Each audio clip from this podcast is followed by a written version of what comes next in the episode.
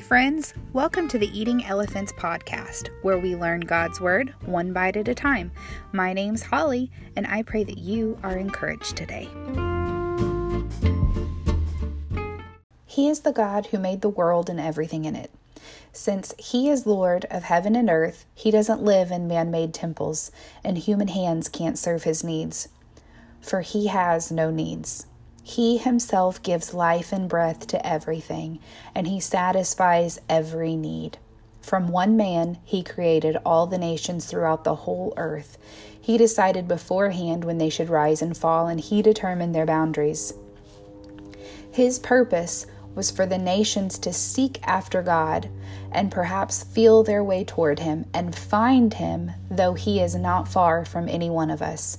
For in Him we live and move and exist. As some of your own poets have said, we are his offspring. Acts chapter 17, verses 24 through 28.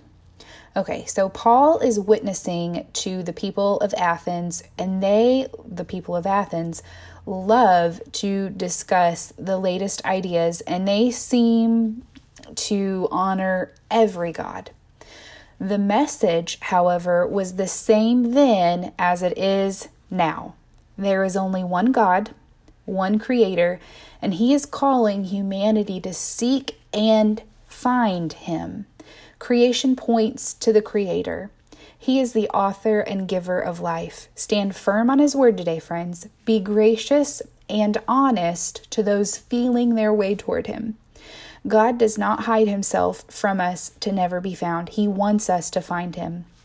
A phrase to remember as you go throughout your day seek after and find him.